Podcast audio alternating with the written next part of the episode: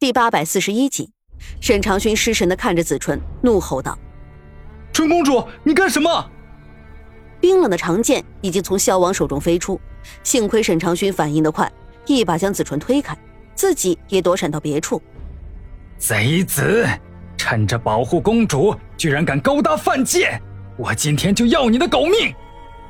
萧王说完，便一剑更比一剑狠，直刺长勋心口。长勋还击。二人便打得不可开交。其实论武功，萧王当时略胜陈长勋，可长勋毕竟是沈炼之子，多年来虽然并未习武，却也懂得如何防身。一招一式让萧王很是吃惊。宫中护卫竟然有如此的好功夫？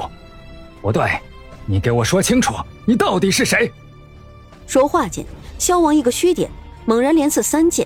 站在一边的纯公主一看这阵势，二话不说，拔出双刃匕首。就冲向萧王，纯儿。萧王心痛，双眸紧锁自己的心上人。你居然这样对我！别叫我名字，你不配！我最恨无情冷血之人。你滥杀无辜，连八岁的孩子都不放过，在我心中早已经是魔鬼无疑。子纯的话是真的，他真的素来最恨无情之人。虽然本身自己看上去嚣张跋扈，很是刁钻。可他毕竟善良，萧王不同，他是只对一个人，宁可辜负整个天下。纯儿，我真心待你，真的不知自己错在什么地方。你若是一定要这样逼我，休怪我。萧王狠下心，招招致命。沈长勋很快败下阵来。纯儿知道大势已去，猛地向前挡在沈长勋的面前。终究，萧王还是舍不得。你要杀他，就先杀我。纯儿这一招，当真连沈长勋都吃了一惊。这女孩子看上去疯癫任性，可所作所为倒颇有男人义气。杀你容易，我怕我忘记太难。萧王一个收手，转身看着沈长勋：“你听着，别躲在女人后面，我改天再取你性命。”再说景妃，重新整理了御林军之后，便一路杀了过来，途中遇见了徐远山。他本以为徐远山是自己的人，赶紧让他让开，不想徐远山却对他围追阻拦。景妃娘娘，你这一次恐怕失算了。徐远山的话音刚落，景妃便冷笑一声，她走到徐远山的跟前，低声说：“就算这次的事情我失算了，可对于你，我可没有失算半分。咱们的事若是皇上知道，你说他会先砍掉谁的脑袋？”我想，徐远山早已经做好最坏的打算，在他算计王爷，王爷还对他出手相救的时候，他就恨自己的软弱，做出了只求一死的打算。我想，咱们两个谁也活不成。景妃娘娘，你还是别为我着想了，该想想自己的归宿。景妃断然没有想到自己会看错人。徐远山生性老实，本为自己的掌中之物，怎么翻脸不认人？他沉沉的喘息一口气，看着徐远山，再次低声道：“你何苦和我作对？皇帝都要死了，难道你不想和我？”景妃话说一半，脸上浮现暧昧之色，又想诱惑徐远山，徐远山却不买账：“娘娘自重，这众目睽睽之下，你应当端庄大方。”你，我承认，娘娘和王琦有几分相似，所以对娘娘倾慕。远山现如今不求圣上宽恕，死也无憾。景妃见徐远山如此说，知道无法挽回，她转身对身后御林军开口道：“徐将军拦着本妃的路，便是和本妃作对，和皇上作对，杀无赦。”御林军面面相觑。徐远山虽然才能不高，但是人品极好，算是眼下朝中最老实的王爷了。眼下景妃要对徐远山下死手。没有皇帝的圣旨，可如何能轻举妄动？就在大伙迟疑之际，景妃却突然从怀中掏出一张玉牌。这是皇上赐给本妃的尊玉王牌，你们大家也都知道，这王牌，宫中妃嫔只有我和媚妃人手一个。现如今媚妃死了，王牌只剩下本妃一人有。见尊玉王牌如见圣上，这倒是不假。御林军无可奈何。只能围困徐远山。徐远山从王爷府带来的人不多，哪里是众多御林军的对手？若是硬拼，也只是死路一条。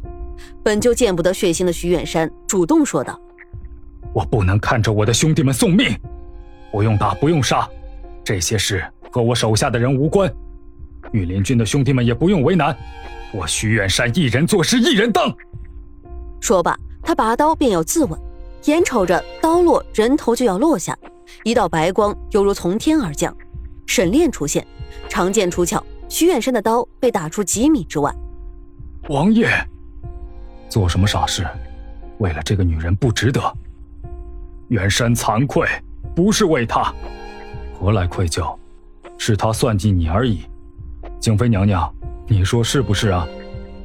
沈炼的出现震惊了景妃。她不敢相信的连连后退，嘴里说着别人都听不懂的话：“是你？怎么是你？你，你是神仙？怎么会？怎么会是你？”看景妃如此疯癫状，徐远山也是一头雾水。王爷，他好像见过你。你是华山的神仙，沈炼，你，你不是什么王爷，你是神仙，你，你。你也是为了双凤手镯而来。景妃此时也不管什么生死轮回，什么荣华富贵了，他犹如众魔附体一般的瞪着沈炼，嘴角勾起一丝绝望的冷笑。呵呵呵呵，我当沈炼和苏月心有多真心相爱，原来我们三个都是背负着使命和私心而来。沈炼，你敢不敢说句实话？你不是人。景妃娘娘说什么？王爷不是人，对啊，王爷怎么会不是人？是神仙？这这到底是怎么回事啊？御林军中乱作一团，景妃一声怒吼：“众人听令！沈炼妖言惑众，并非凡人。徐远山意图谋反，给我拿下！”沈炼看景妃此时已似疯魔一般，微微垂眸，掌心升起阵阵白雾，冷风过境般的拂过众人脸庞。天地之间仿佛有一股巨大的力量凭空而至，景妃动弹不得，徐远山动弹不得，御林军更是动弹不得。再说纯公主的屋子里，苏月心一番休息过后，终于恢复了体力，灵儿也活蹦乱跳，跟没事人一般。纯公主听见屋子里有说话的声音，这才第一个推门进来。伯母，你醒了，太好了，宫中已经大乱，我的人刚刚来报。说景妃和王爷已经动手了，苏月心的心一下子提到嗓子眼。景妃不是古代中人，她是精通医术、精通枪法的陆孝离。不行，我得去看看。好，那纯儿扶着你。沈长轩，你赶紧进来帮忙，你娘醒了。